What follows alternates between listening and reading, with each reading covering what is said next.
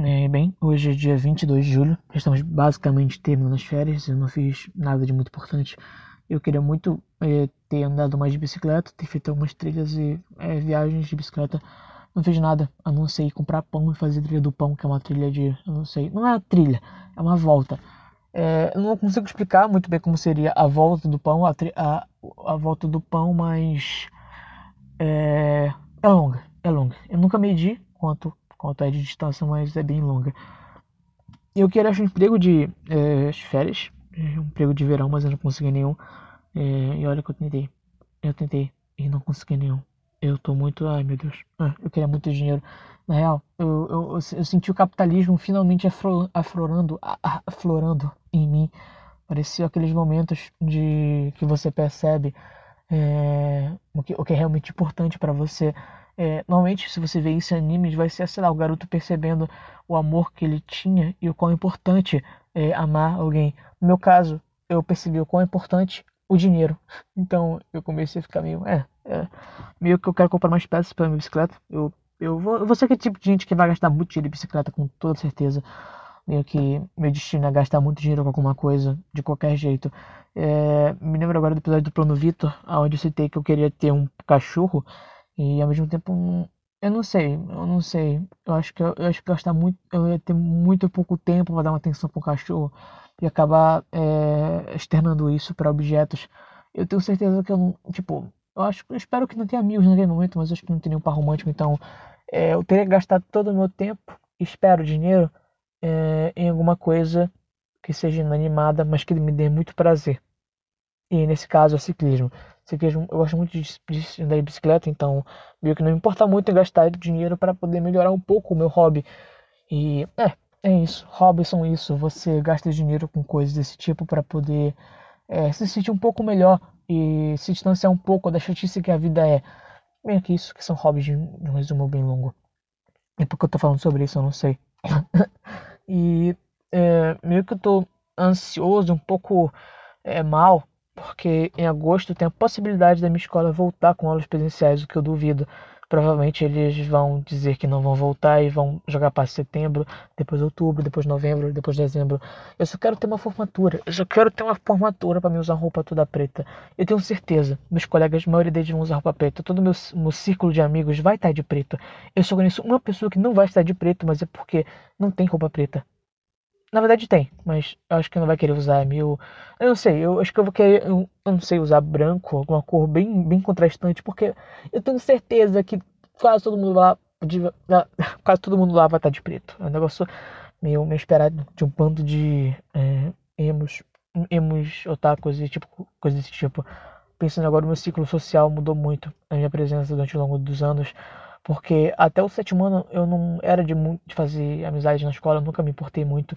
Na real, eu me sentia até um pouco mal em, em carregar convívios de outras pessoas, carregar amizades, porque eu vou sair da escola de qualquer jeito, então, é, eu meio que conheci pessoas ao longo do tempo, mas essas pessoas foram levadas com o tempo, assim como qualquer outra coisa. Meio que a vida escolar se resume a isso. Tudo que você conheceu irá ser levado ao vento. Claro que tem coisas que ficam. Por exemplo, uma, uma das amizades que eu tenho mais tempo, é, conheci na escola, acho que foi no oitavo ano, acho que foi é, no oitavo, no nono, alguma coisa assim. Não, acho que eu passei o oitavo e o sétimo numa certa escola, mas eu acho que até o sexto, quinto ou sexto ano eu mudei e fui para uma escola nova onde eu comecei a fazer amizades. Mas eu vi uma parte engraçada porque, tipo, meu ciclo de amigos era um pessoal que era um, é, era um grupo de diferentões, era um grupo bem esquisito. E um amigo que é bem próximo até hoje de mim, que é o Erlon, ele, ele não gostava de mim. Ele não gostava de mim, ele me achava bem esquisito. Naquela época, até hoje eu sou esquisito pra caramba, mas naquela época era bastante, porque eu tinha certos vícios de habituação, e esses vícios mexiam muito com o jeito que eu agia. Por exemplo, eu era. Eu, eu, eu, tinha tiques, eu sempre tive tiques esquisitos de, sei lá, mexendo no cabelo. Até hoje, nos que eu mais me lembro, mexendo na orelha e mexendo no cabelo. São as coisas que eu mais faço quando eu fico muito nervoso. E alguém ansioso com problemas sociais com certeza fica muito nervoso, quase sempre.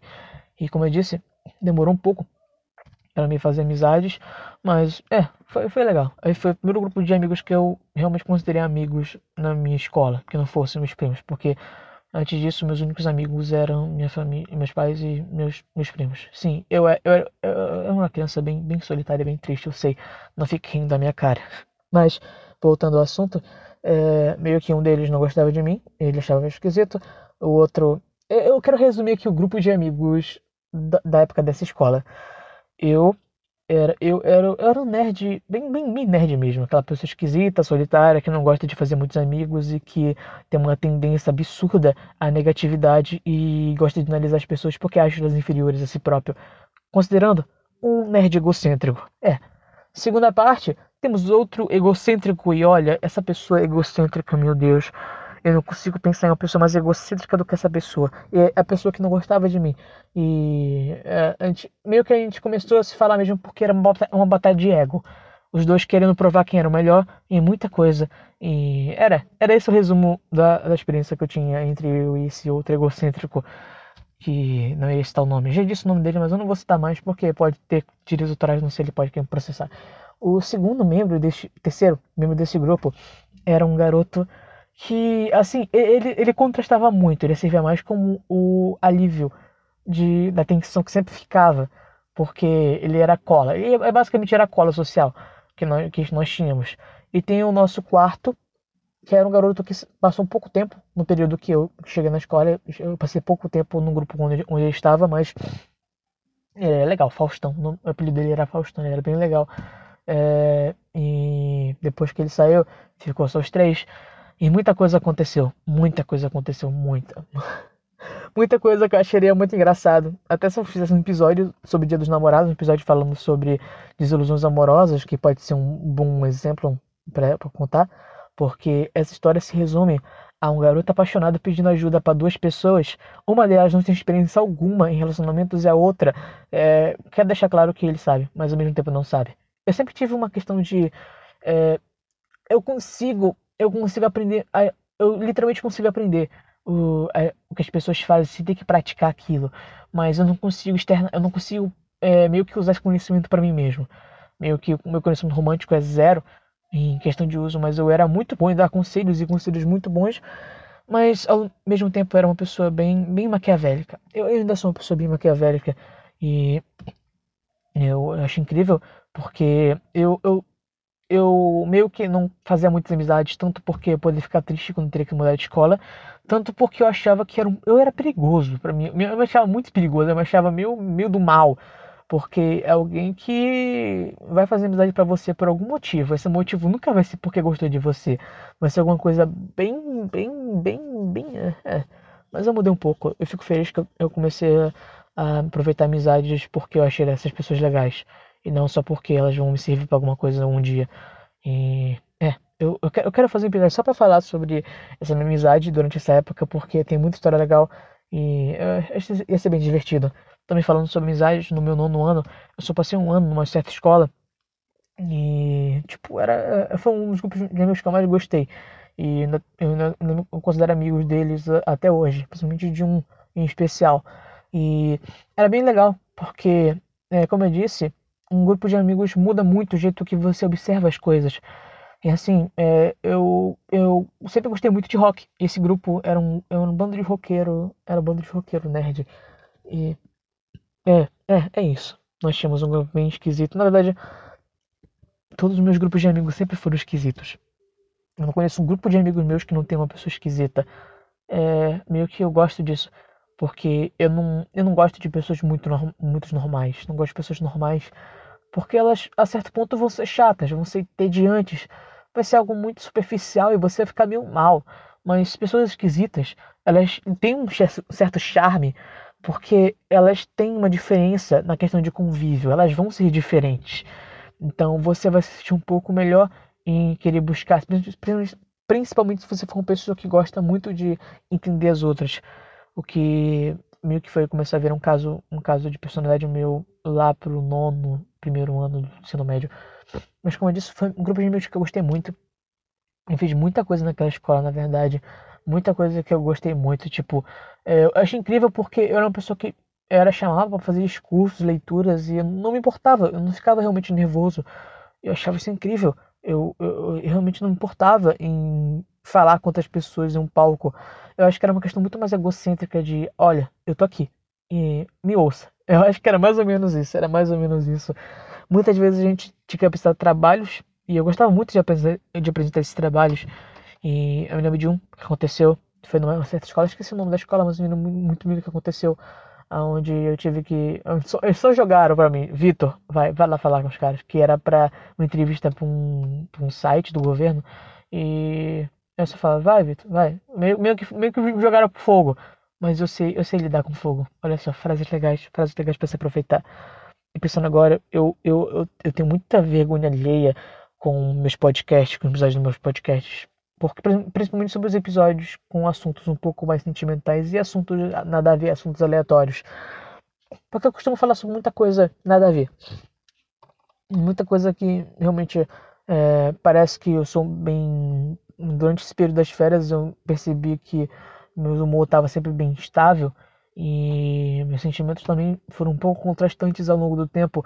E eu não entendo, realmente não entendo. Parece que eu, fico, eu fiquei muito distante das coisas que estavam acontecendo a ponto de eu não sentir mais a mesma coisa. E apenas me sentir muito mal pelo Vitor do passado ter, se expor, é, ter, ter, tido essa exposição tão, tão grande. É, meio que eu acho que é isso que é amadurecer. É você perceber que você do passado era um merda e tentar melhorar um pouco. eu acho que é isso.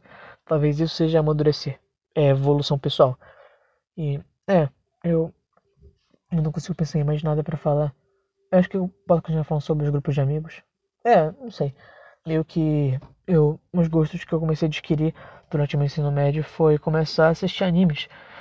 E o que eu tenho muita raiva de terem me jogado nesse mundo. As pessoas que me jogaram nesse mundo, eu não sei se agradeço, fico triste por vocês, porque eu, eu me sinto muito mal e ao mesmo tempo muito agradecido meio que eu gosto da experiência porque eu sempre precisei é, de certos é, cópia, é, colas de, de convivência para me aprender com magia. E eu acho que se eu tivesse assistido animes desde quando eu comecei no primeiro ano, eu acho que eu, eu não sei, eu ia me sentir um pouco melhor sobre muita coisa, teria feito muita coisa melhor. Porque meio que boa parte da minha vida é negar, é negar tudo que eu acho e sinto. E é um pouco irritante tanto para mim quanto para outras pessoas. E, é, como eu disse, evolução pessoal. Eu tô, eu finalmente espero que eu esteja percebendo essa maluquice que é. É, é melhor, maior conselho para todo mundo: não negue o que você é. Se você acha que aquilo que você é é uma coisa ruim, tente melhorar. E se você acha que aquilo que você é é bom, peça a, a, a ajuda para alguma pessoa, porque pode, pode ser ego, pode ser o ego. O ego é muito mal. O ego é a pior coisa que existe o ego vai te consumir, vai te consumir com toda a força dele. E olha, tá vendo uma pessoa bem egocêntrica, bem egocêntrica mesmo. Mas acho que morreu um pouco no meu ego depois que eu comecei a, sei lá, começar a ter um pouco mais de fé em mim.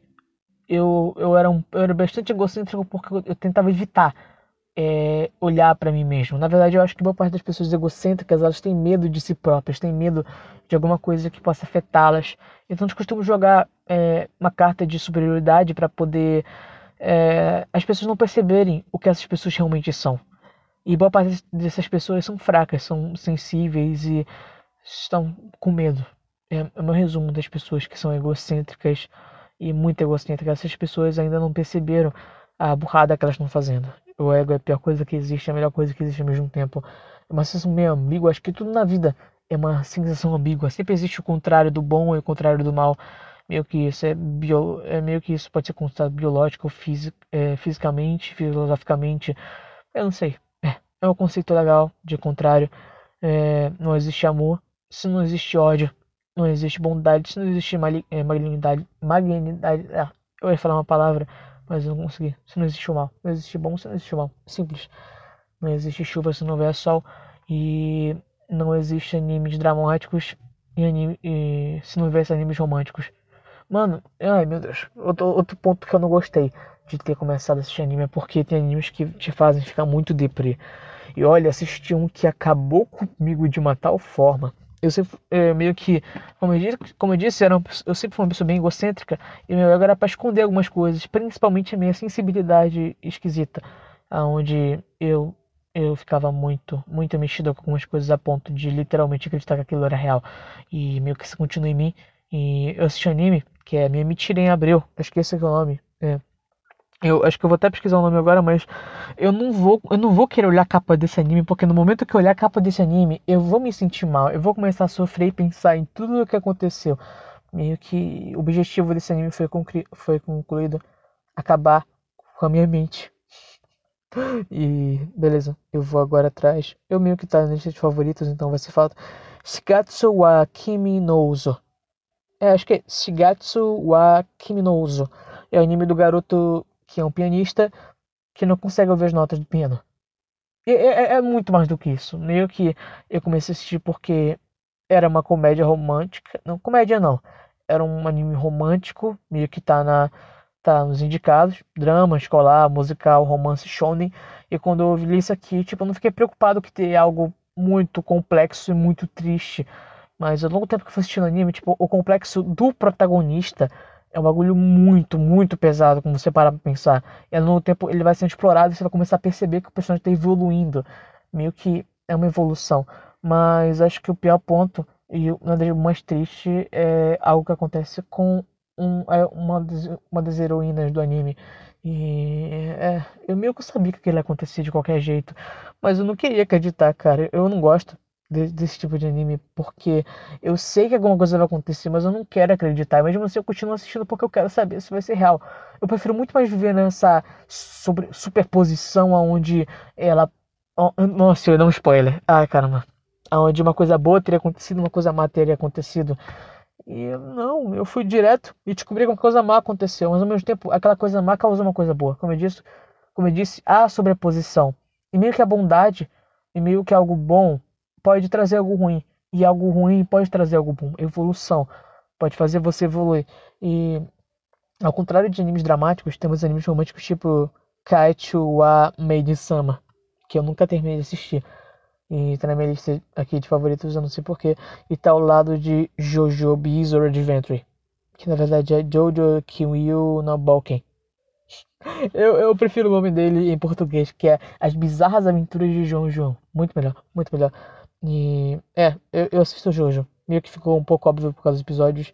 Mas eu assisto Jojo e gosto de Jojo, mas eu não considero um Jojo Frag. Eu não sou a pessoa que vai fazer Jojo poses e falar frases do anime. Mais ou menos, mais ou menos, mais ou menos. Meio que, como eu disse, e, na, na verdade, algo que eu disse com, na primeira gravação desse episódio é que chega um momento na vida que você começa a perceber que as, as, as suas atitudes são um, pouco, são um pouco infantis e eu acho que tudo em mim é um pouco atrasado. Eu acho que eu sou um pouco, sei lá, o meu desenvolvimento pessoal é um pouco, é um pouco esquisito, porque eu. É, normalmente as pessoas costumam sentir vergonha das coisas, tipo, a partir dos 12 anos. Atualmente, uma criança de 10 anos começa a sentir vergonha das coisas que uma criança faz. Mas eu comecei a sentir realmente vergonha das coisas que eu fazia, literalmente agora com 17 anos de idade. Sim, é, é, é, eu não, eu não entendo. Eu realmente não entendo. Meio que eu sempre senti vergonha de algumas coisas, mas eu não queria deixar claro porque é, eu, eu não queria me torturar a ponto de perceber, mas eu acho que é bom você perceber as coisas que te deixam envergonhado. E uma das coisas que me deixa envergonhado é o podcast de Milênio. Meio que eu falo muita coisa aqui que me, acaba me expondo. E também, o contraposto disso, era o meu canal. Tem coisa nele que eu achava muito, muito vergonha ali. Mas agora assistindo os episódios dele, eu percebo uma coisa. Eu acho que eu fui perdendo um pouco de expressividade no tempo. Na verdade, eu acho que eu fui perdendo um pouco de vida ao longo do tempo. Eu fazia os episódios do, do canal e eu sempre, eu sempre era bem expressivo no jeito que eu agia.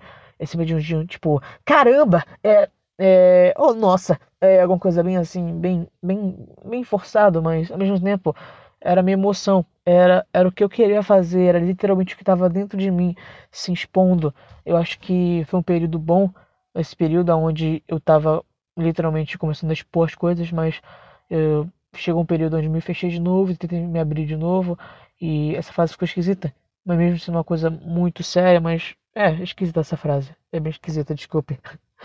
É, nossa, eu não sei quantos episódios está esse Nossa, eu não sei quantos episódios está esse episódio. Meio que eu já vou terminar ele por aqui. Então, muito obrigado por ter ouvido essa conversa esquisita comigo. se você gostou, eu não sei. Eu não sei o que você vai fazer. É meio que isso aqui é muito específico. É nichado, é meio nichado. As pessoas que estão ouvindo esse podcast começou a cair muito. E eu entendo muito bem disso. É, meio que eu criei esse podcast para poder, acho que dizer as coisas que eu queria dizer. Então, se você está aqui me ouvindo, muito obrigado. Porque você está ouvindo o que eu desejo dizer há muito tempo. E trabalha um pouco com o jeito que eu, que eu ajo. Meio que a cada episódio que eu faço, eu vou notando uma certa evolução nas coisas acontecendo. E agora, os episódios passados me deixam um pouco envergonhado, principalmente os episódios onde eu acabei ficando um pouco deprimido. E quando eu fico deprimido, fica um clima muito esquisito. Mas eu, eu, eu acho que eu superei. Eu acho que eu superei essa maluquice. Então, muito obrigado por ter ouvido o episódio desse podcast e até o próximo.